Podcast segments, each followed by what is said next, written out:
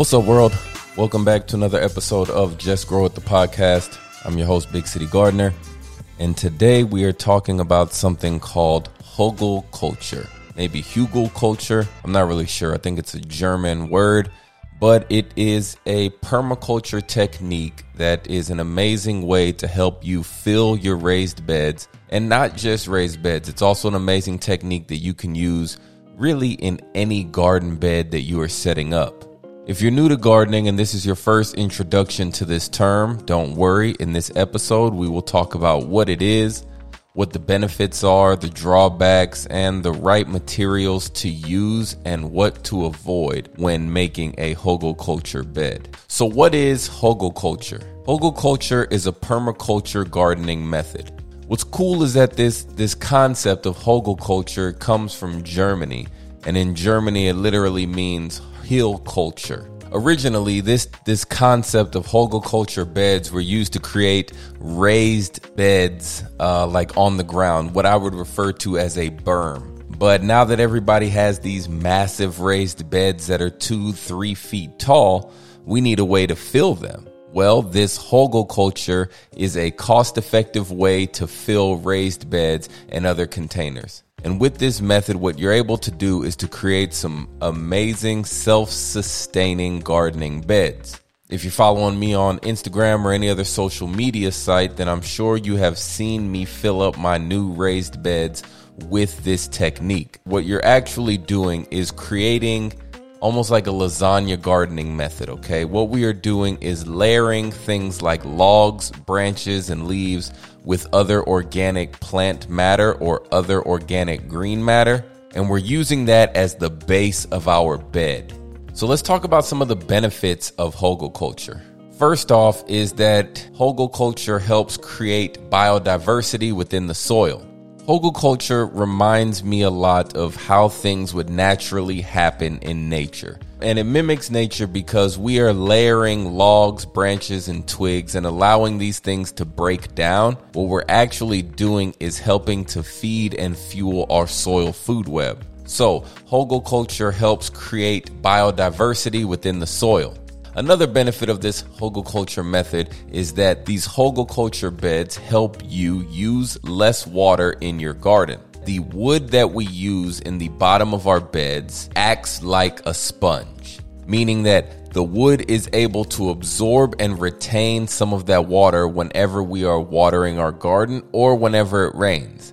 And then what ends up happening is as we experience drought periods or you forget to water your garden, that water is able to be absorbed by the soil that is in contact with. So, these culture beds help you use less water in your garden. Another benefit is culture is a great way to help reduce the amount of fertilizer that you need in your garden. We've already talked about how as the wood decays or as the wood breaks down, it increases the biodiversity and it helps feed our soil food web.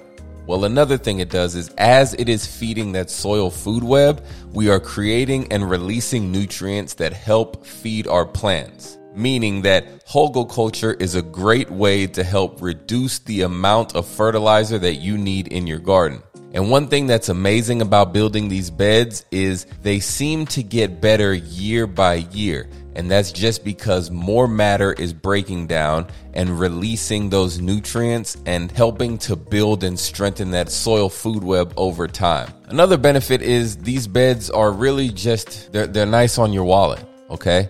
They help you reduce the cost of filling up these large raised beds. If you've seen my garden lately, you've noticed that I've been using these Vego beds. Shout out to Vego Gardens. Well, these Vego beds happen to stand about 32 inches tall. Now, if I was to fill this entire bed with soil, that'd probably be close to three cubic yards of soil, if I'm not mistaken. Now that's a lot of soil for one bed. I don't really want to know what that bill looks like to fill up these large raised beds. If we think about it, if we had three, four, five of these raised beds, which is common in a lot of people's backyards to have about four, four by eight raised beds, you're still looking at around 10 cubic yards of soil to fill these things up. But by implementing this hugelkultur method, what we are able to do is to reduce the amount of soil that we need to fill up the beds by about 50%. Another benefit is it also helps the planet. Look, to fill up my raised beds, I drove around my neighborhood until I found like tree debris.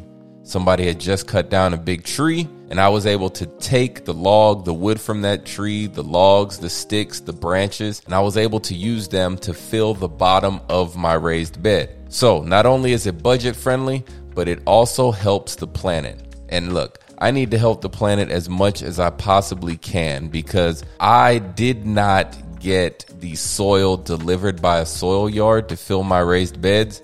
I actually got pallets of dirt. That's right. I know, man. Trust me, I know about all of the plastic waste that I just created. So I needed to find a way to try to offset that as much as I could. Now, another benefit of using this hugelkultur method is that you don't really have to worry about your soil conditions. So if I live somewhere with poor soil, rocky soil, or soil that's just full of clay and it's hard to start a productive garden in it, well, this method is a great way to overcome that. This method will allow you to still have a garden even though the soil doesn't want to let you. All right, so now let's talk about I know I still haven't told you how to actually set up one of these beds. Don't worry, we will get to that last. Now we're going to talk about some of the potential drawbacks of this method. One thing you need to think about whenever you're starting this hugelkultur method is where am I going to source all of the logs, sticks, or branches that I need? If you live somewhere like a rural area where you have access to trees and you're able to chop them down, then hey, filling up these beds is no issue. But I'm an urban gardener, and that means that, look, I don't always have access to the same tree waste that other people do. So, a drawback is it's a little difficult to find the materials that you need. Here's a few ways that you can try to overcome that. One, if you see anybody with a tree trimming service, flag them down and ask them for their waste. I actually did that to fill up the remainder of my raised beds. Dropped my kids off at school and I was coming back home. I saw a tree trimming service truck pulled over, and I actually drove up next to him, flagged him down, and asked him to follow me to my house. He willingly gave me all of the branches out of the back of the truck. Two, you can call up your local energy company and ask them to dump off a load of wood chips to you.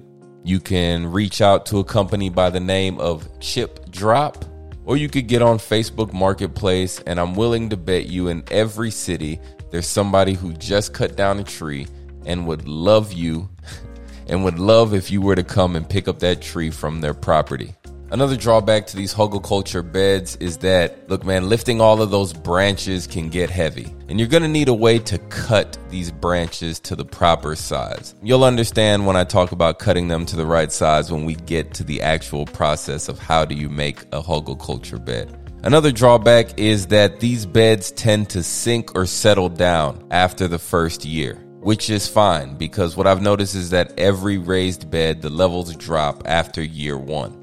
So just be prepared, have that in mind, and know that come your second year in the garden, you're going to have to top off all of your hugelkultur beds with either compost or some high quality fresh soil.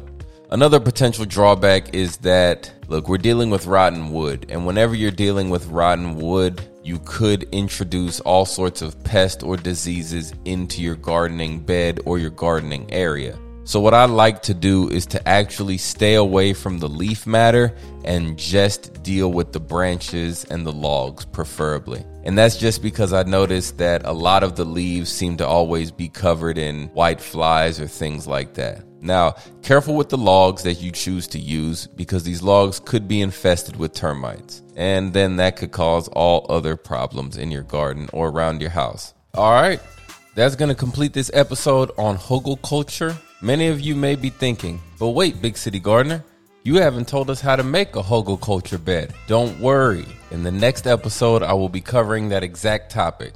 For now, you know what it is that I need from you. Like, subscribe, tell a friend or two about the podcast. That's it. Just grow it. Before I let you go, I need you to do more than one thing. First, I need you to like, comment, subscribe to the podcast. Second, I need you to tell a friend or two about the show if you enjoyed it.